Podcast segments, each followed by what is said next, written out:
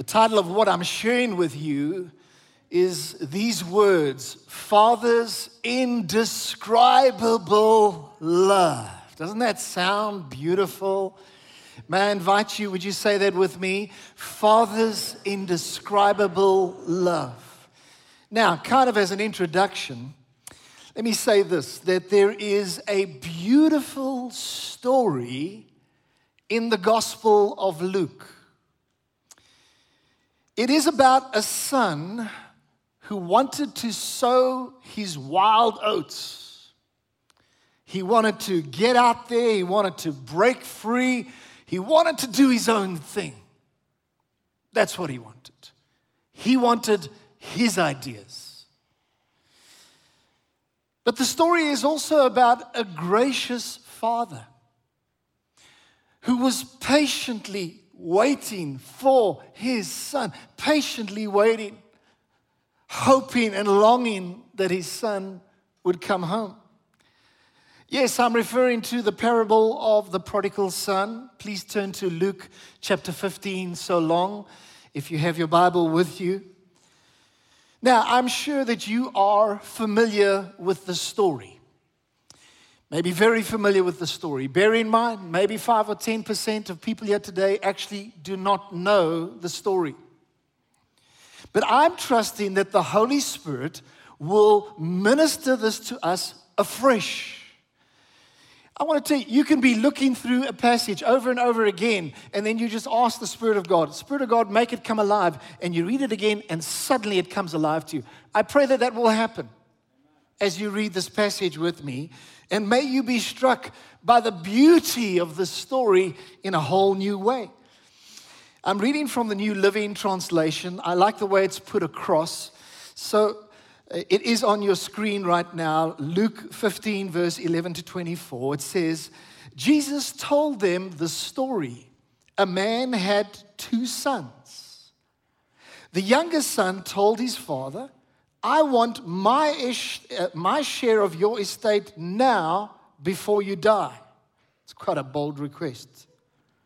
So his father agreed to divide his wealth between his sons. A few days later, this younger son packed all his belongings and moved to a distant land, and there he wasted all his money in wild living. Maybe some of you can relate to wasting your time, wasting your life, being in wild living. Verse 14. About the time his money ran out, a great famine swept over the land, and he began to starve. He persuaded a local farmer to hire him. So the man sent him into his fields to feed the pigs. He really got a great job, didn't he? The young man became so hungry that even the pods he was feeding the pigs looked good to him, but no one gave him anything. When he finally came to his senses, that's a powerful statement. When he finally came to his senses, he said to himself at home, Even the hired servants have enough food to spare, and here I am dying of hunger. I will go to my father and say, Father, I've sinned against both heaven and you. I'm no longer worthy of being called your son. Please take me on as a hired servant. So he returned home to his father. Now look at this.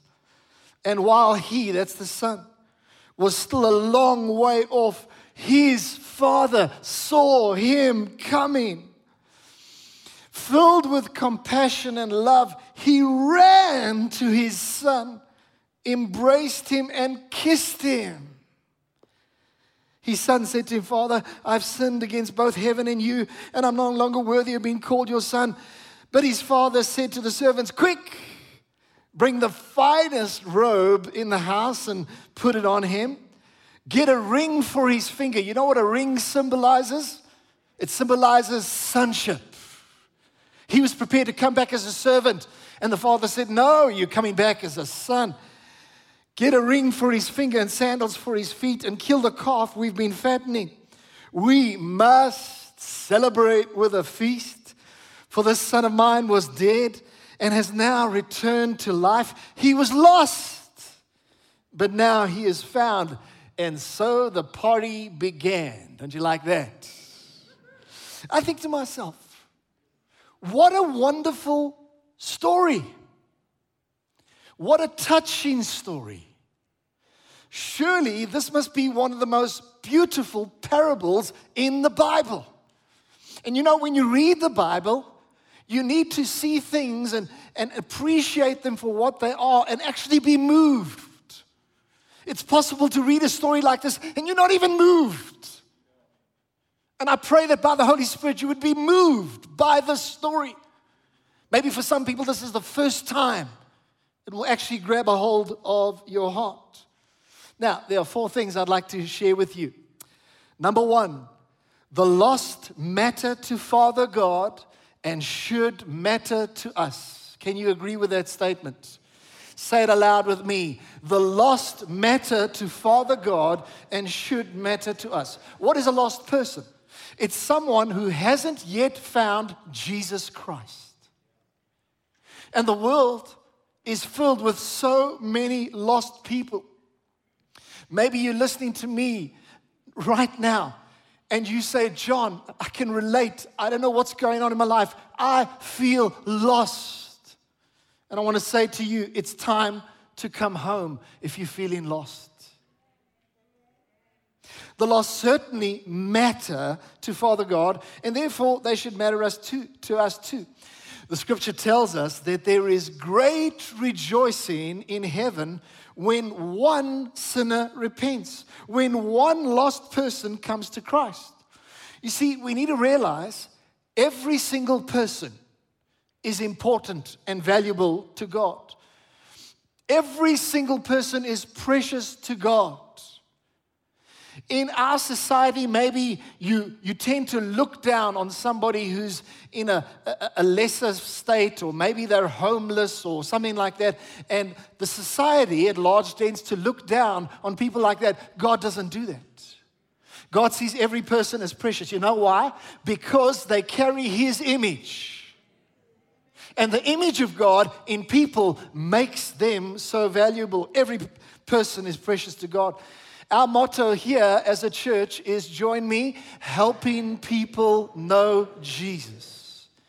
And I want to say to you that we declare that the lost matter to God in this place.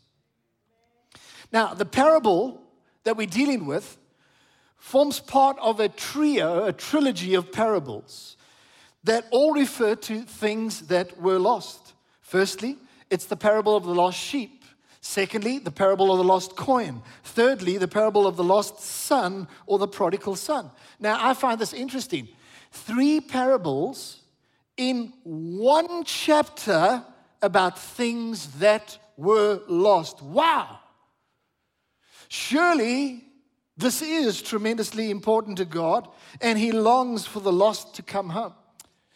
Just a little aside here that there is some interesting progressions here in these three parables. There is a numerical progression. Because, firstly, it's a lost sheep, which is one out of a hundred, that's 1%. Then there's the lost coin, it's one out of 10, that's 10%. Then there is the lost son, which is one out of two, 50%.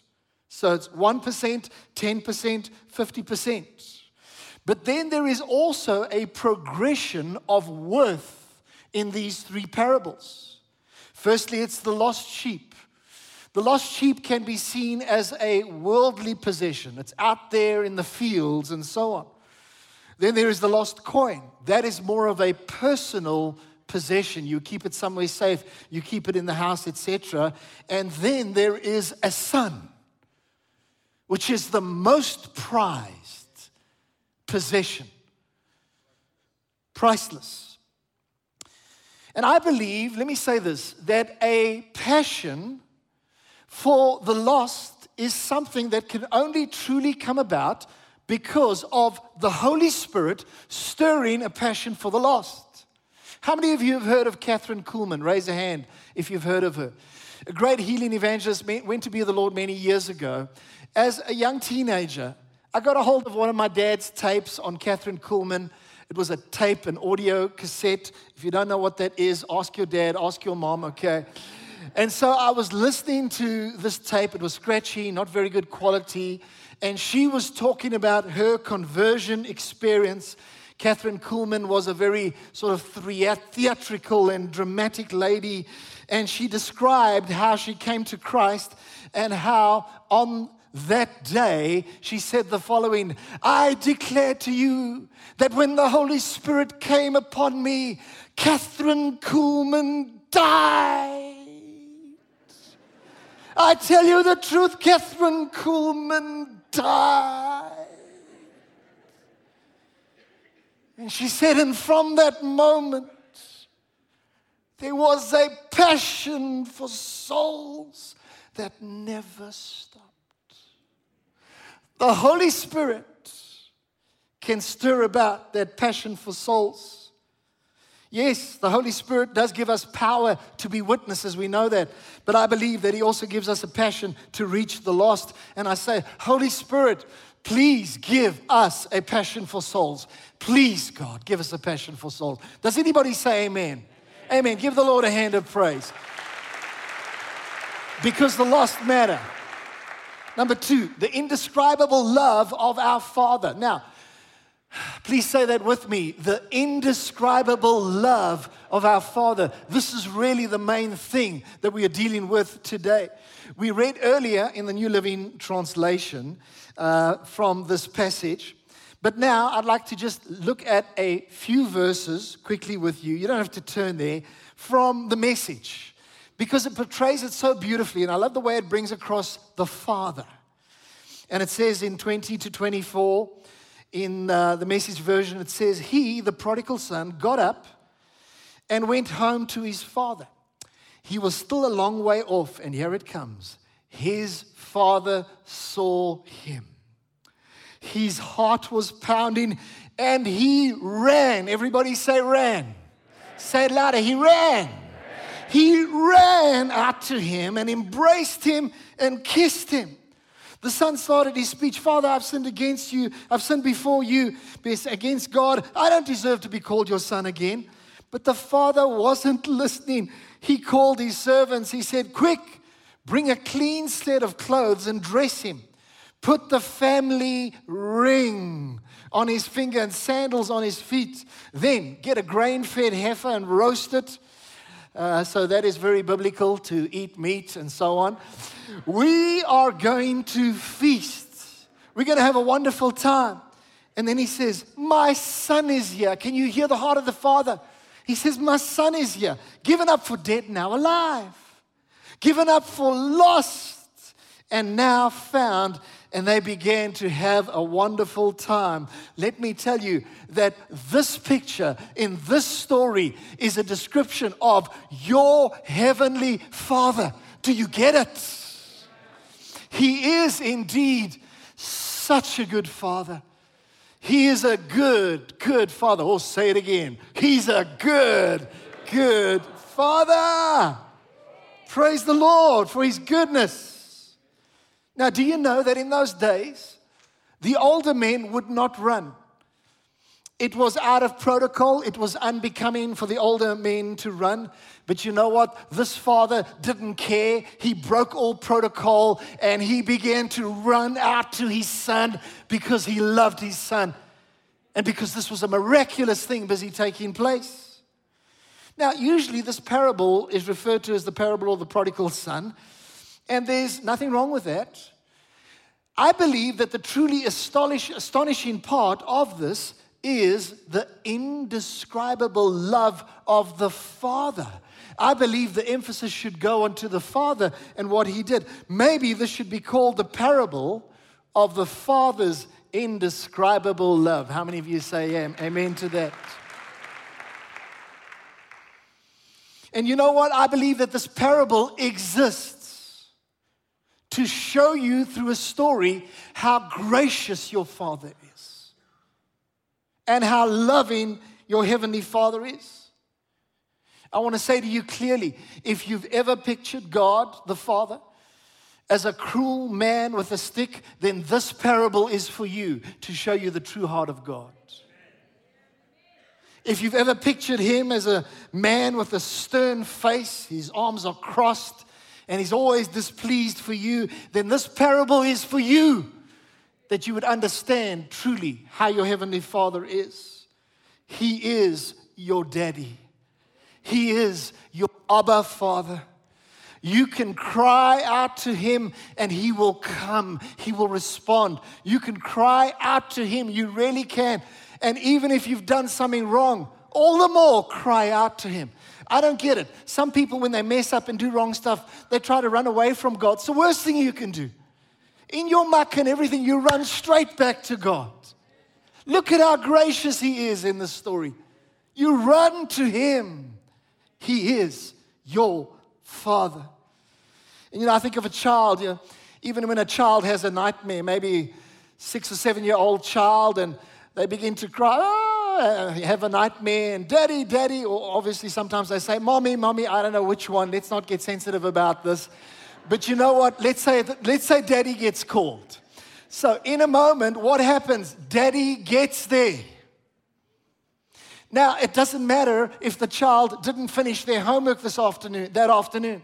It doesn't matter if they didn't pick up their toys. It's got nothing to do with them. The Father will come and He will help and He will bring comfort. Some people say, uh, I can only experience the Father when I'm living absolutely perfectly. You know what? You call out to the Father and He comes in a gracious way. Hallelujah. And so, as I'm talking to you today, I want to ask you this Have you maybe forgotten about the love of Father? Maybe. Have you maybe forgotten about His loving kindness? Have you forgotten about His tender mercies, His grace? It says in Jeremiah 31, verse 3 Yes, I have loved you. It's God talking to you. He says, Yes, I have loved you with an everlasting love. Therefore, with loving kindness, I have drawn you. Today, folks, know for sure your Heavenly Father loves you. Could I ask you to tell the person next to you, Your Heavenly Father loves you? Tell them that, please.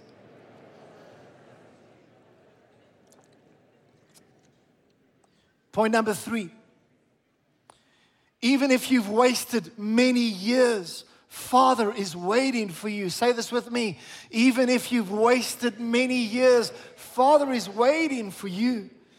You see, you may have wasted a lot of years and you think it's either too late or impossible to come home to the Father. I want to let you know that that is a lie from the devil. It is not too late to come home to the Father. It's not too late. Luke 15, verse 13 says, The younger son wasted his possessions with prodigal living. You know what the word prodigal means? Wasteful. So he wasted his possessions and there was wasteful living. Perhaps you might be sitting here today and you realize, well, I have been wasting time in my life running from God. Or you might say, well, I've wasted my health on substance abuse.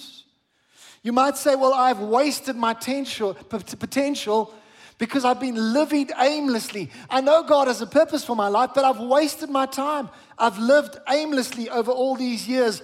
But know this God can restore to you the years that the locusts have eaten from you. It is His promise in the Word.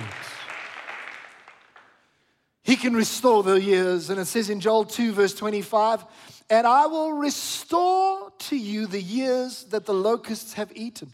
Listen to the statement a life that is yielded to God for even just one month can accomplish far more than a lifetime without God. Because God knows how to redeem things. And so don't waste your time in wasteful living like the prodigal son purpose in your heart that I'm going to make every day count by living for Jesus. Number four, last point, which is a brief point. Even if your motive isn't quite right, the Father is waiting for you. Now you might think, no, I'm not so sure about that. I'll show you. May I ask you a question? What made the prodigal son want to return home? Was it his love for the father? Was it repentance? Was it perhaps hunger that made him want to return home? I believe that it was primarily hungry. The guy was hungry. That's why he wanted to go home. He knew there's food at home. And in verse 16 to 18 in the message, it says, He was so hungry, he would have eaten the corn cobs in the pig slop. You got to be pretty hungry when you're going to start eating that, bro. that brought him to his senses. He said, All those farm hands working for my father sit down to three meals a day, and here I am starving. I'm going to go back to my father. So it says that he was hungry and that he was starving, and I would humbly submit to you that he was motivated by his stomach. And then he came up with a good speech that he was going to tell the father, but the father wasn't listening in any case. I like that. but what does this tell us? It tells us that sometimes, even if our motives are not quite right, Father is waiting for you. You could be here today and your motives are completely wrong. But Father is ready to meet with you. He's still waiting for you right now. Let me also just be clear repentance is undoubtedly necessary for salvation. I'm not reducing the importance of repentance, but sometimes God will overwhelm you with His goodness, and then His goodness will just lead you to repentance.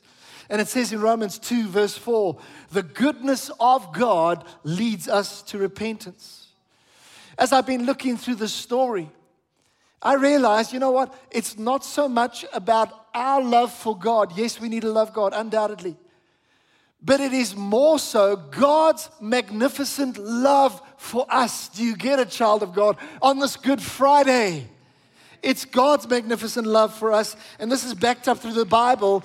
It says in 1 John 4, verse 10, it says, This is love, not that we loved God, but that He loved us and sent His Son as an atoning sacrifice for our sins.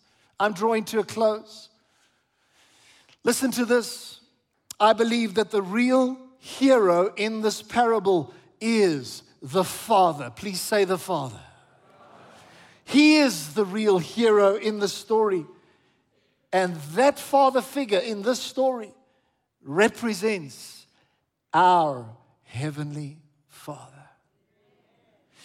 And so I want to say to you right now, in the same way that that father was running towards his son. I want to say to you today, you've got to believe this. Father God is running towards you. He's running with a heart of compassion and love.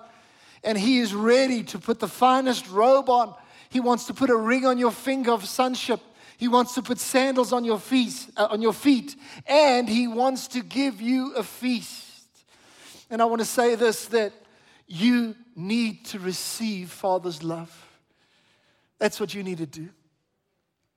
I'm going to give an opportunity for people to pray a prayer of salvation now. Think about how important this is on Good Friday.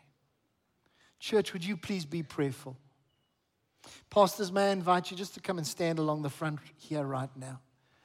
Now, let me say this. The Bible says in 1 John 5, verse 12, listen carefully, folks.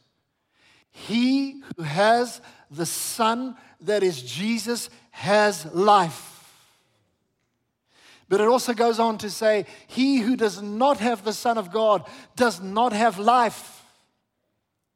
Some people think, well, I'm going to go to heaven because I haven't done bad stuff.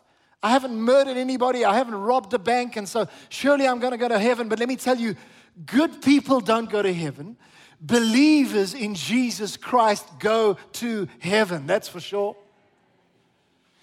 The reality is, there is a hell to shun, and there is a heaven to go. And Father has prepared that for you. He's prepared the feast for you. He's prepared the home for you. Right now, He's preparing the home for you. And so I want to invite you to get serious with God today.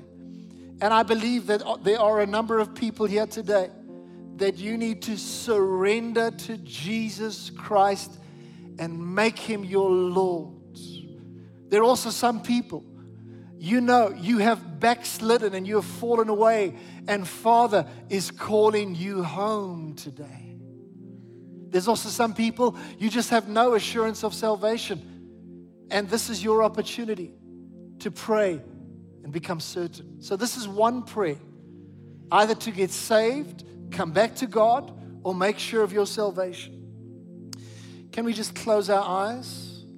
I'd like to invite you to pray this prayer, everyone out aloud, phrase by phrase after me. Would you pray it and mean business with God? Here's the prayer Lord Jesus, I need you in my life. You're the true living God. I bow before you. Lord, please forgive me for my sins, things I've done wrong. I'm sorry, Lord. But thank you for the blood of Jesus given at Calvary to cleanse me.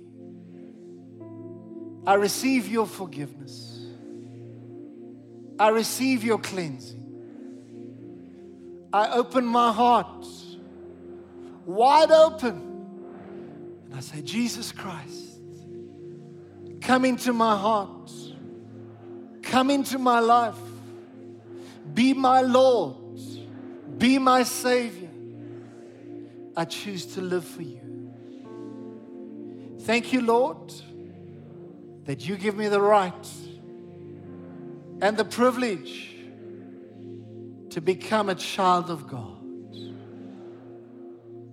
I am born again. I am saved. And I have the gift of salvation.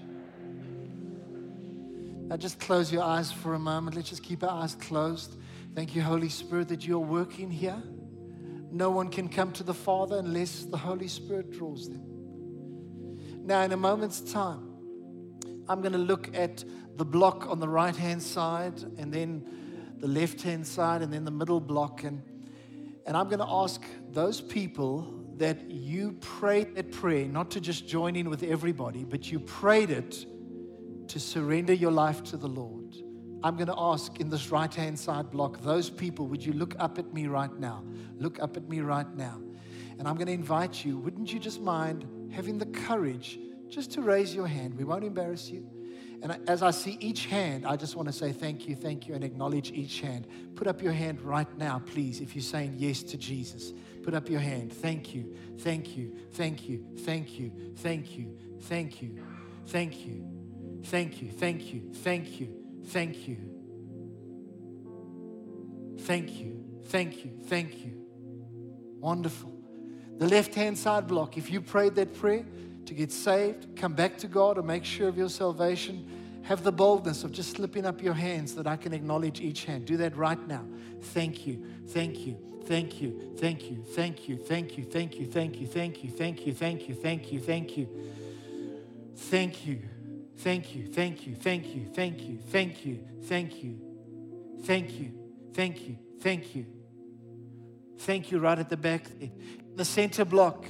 If you prayed that prayer and you meant business with God, have the courage to raise your hand right now. Just look at me and raise your hand. Thank you, thank you, thank you, thank you, thank you, thank you, thank you, thank you, thank you, thank you, thank you, thank you, thank you. Right at the whole back section there. Thank you, thank you, thank you, thank you, thank you, thank you, thank you, thank you. There's so many hands that are going up. Come on, let's give the Lord a hand. Give the Lord a hand.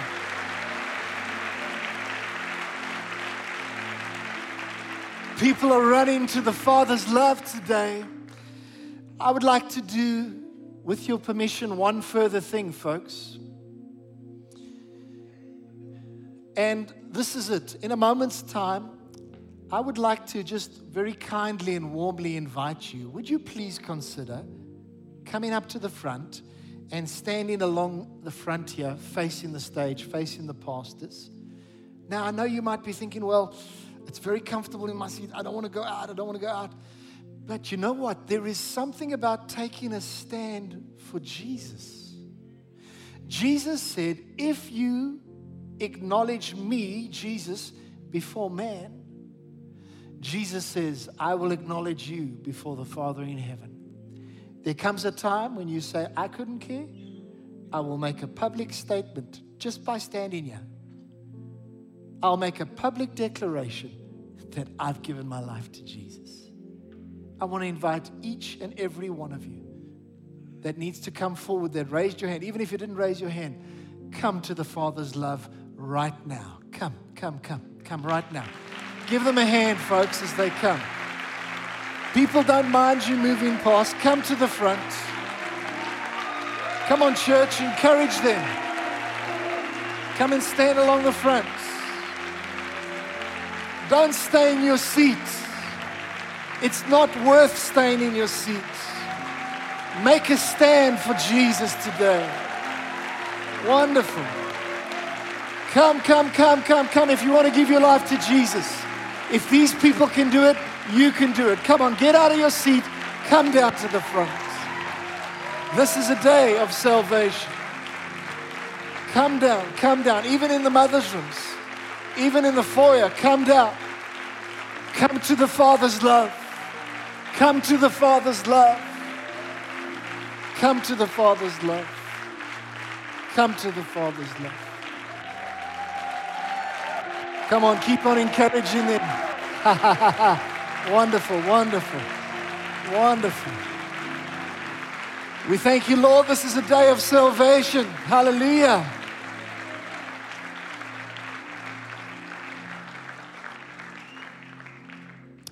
Those people that are in the front right now, I'd like to ask that you make this step. Firstly, let me say this it took guts, am I right?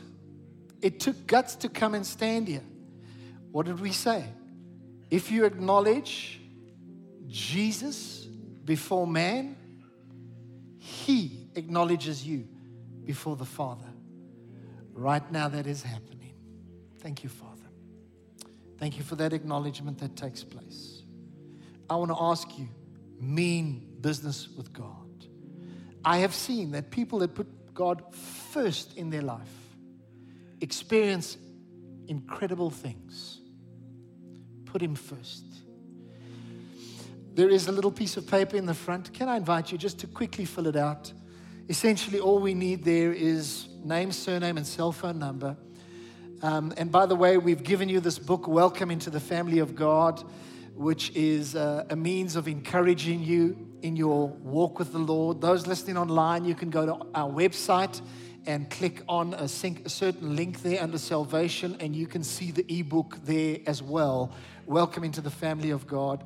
So just take a moment to fill in that form. You say, Why? The reason is so that one of the pastors or team can call you and just say, How are you doing? Is there anything that we can pray for you for? Uh, would you like to maybe be involved in a, a life group or something like that? There's no pressure but we would just like to be an encouragement to you. So let's just give them a moment just to complete this form. Folks, how many of you agree this is important? How many of you, congregation, come on, this is important. This is important. This is important. Then, once you've completed it, you can just hand it to one of the pastors in front of you. But the book is yours to keep. You can hang on to the book. I'd like to ask that everybody in front gets ready together with the congregation to make this declaration. This is what it will be Jesus Christ is the Lord of my life. Can we all say this together? Here we go. Jesus Christ is the Lord of my life. And again, with a bit more passion, Jesus Christ is the Lord of my life. Church, would you reach out your hands? Let's just pray. Father, thank you for every person here today. Thank you that they are standing here because you are working in their hearts, that you are drawing them. And Lord, we pray that their lives would produce a harvest for the kingdom of God 30, 60, even a hundredfold and beyond, Lord. We thank you that your word says that no one will be able to snatch them out of your hand. We thank you that your word also says that the good work that you began in them, you will be faithful to complete it. So we bless them right now. We bless them. We pray for healing, even to touch their bodies. We pray for emotional oppression, oppression in people's minds to be broken off of them. And I pray now that you would just anoint them with the oil of joy. Thank you, Lord. Thank you for the tears that I'm seeing here in the front. Thank you that you love your people. Amen. You may return back to your seats. Would you give them a hand, church?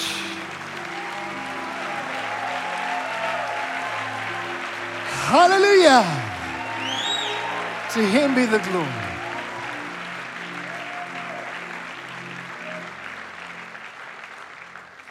Well, now it's time for the Passover meal. I trust that you received communion as you came in. For those at home, you've quickly got a quick little moment to get some bread and juice, and we will have communion, and then we will close in prayer. How blessed we are. Don't partake in communion just yet. If there's anybody that needs communion, just raise your hand where you are. Ushers, just have a look. There's a few hands that are up, please. We just want to make sure we don't want anybody to miss out. Ushers, I see a hand of people there, uh, somebody there in the middle. Just watch where I'm pointing. Anybody else? You haven't received communion? Ushers, just have a look where I'm pointing to that gentleman over there.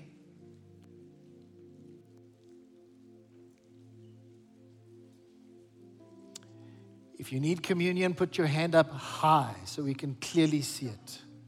If they okay, there we go.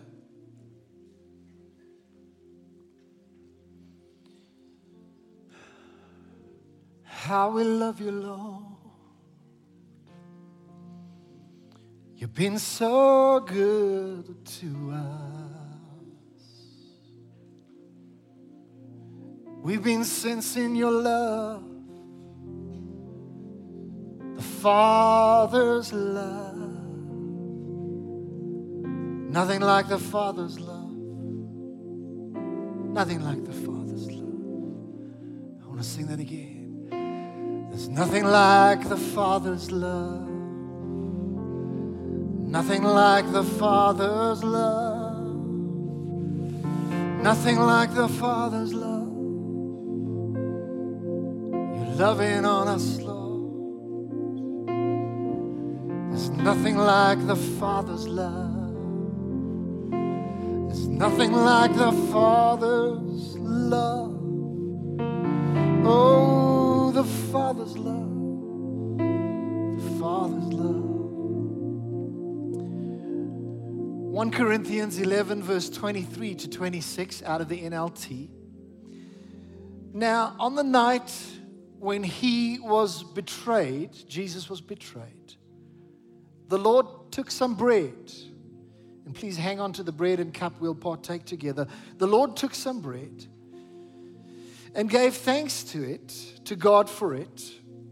Then he broke it in pieces and said, This is my body which is given for you. Hallelujah. Do this to remember me. In the same way, he took the cup of wine after supper, saying, This cup is the new covenant between God and his people, an agreement confirmed with my blood. Would you just think about that for a moment? That this is confirmed with the blood of the Son of God the most powerful agreement ever to exist, confirmed, ratified by the blood of Jesus. Do this to remember me as often as you drink it. For every time you eat this bread and drink this cup, you're announcing the Lord's death until he comes. Father, we lift up this wafer and we just pray for a moment. We know that this wafer represents the body of Jesus Christ. We know that your body was the perfect once and for all sacrifice. Lord, right through the Old Testament, there were so many of those sacrifices that took place of, of, of cattle and, and sheep and animals and birds and all these different things that were sacrificed, but they could only cover for a period of time until the ultimate sacrifice, Jesus, you came. And so, thank you, Jesus. We hold in our hands the ultimate sacrifice. As this is broken right now, We remind ourselves of what you went through in the lead up to the cross, on the cross, the pain that you went through, but we thank you that you did it because you love us, you love us, you love us, you love us, you love us. The body of the Lord broken for you. Let's partake.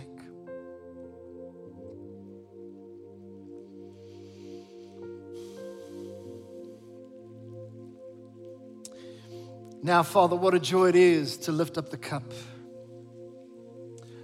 This cup symbolizes the blood of Jesus. What can wash away your sins? Nothing but the blood of Jesus. Lord, we thank you for your blood. We take a moment to say anything that we've said or thought or done recently that hasn't been pleasing to you, we're sorry. We live in relationship with you. And so when we make some mistakes, we just say, We're sorry, Lord. But thank you, Lord, if we confess, you're faithful and just to forgive us our sins and cleanse us from all unrighteousness. The blood of the Lord shed for you. Let's partake.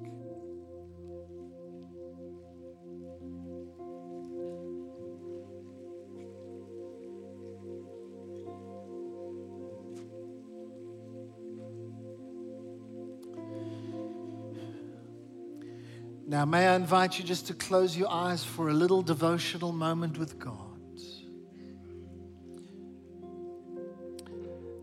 Lord, this is Good Friday, 2022. We thank you for this time together today. We thank you that all across our nation, that believers have been able to gather in at least some reasonable numbers. And we just declare that the plans the enemy has for this nation are broken in Jesus' name. And we declare that the prophetic words and the plans that you have for this nation will come to pass. Lord, we want to just thank you for today. We give you thanks for the victory that we have in Jesus Christ. We say we love you. We pray that as we go into the rest of this day that we would just have a lovely time with our family, maybe friends. And Lord, we look forward to being together on Resurrection Sunday. We give you all the thanks and the praise in Jesus' name. And we say, Amen. May I ask you, let's give the Lord a hand of praise. Hallelujah. You are free to go. God bless you, church.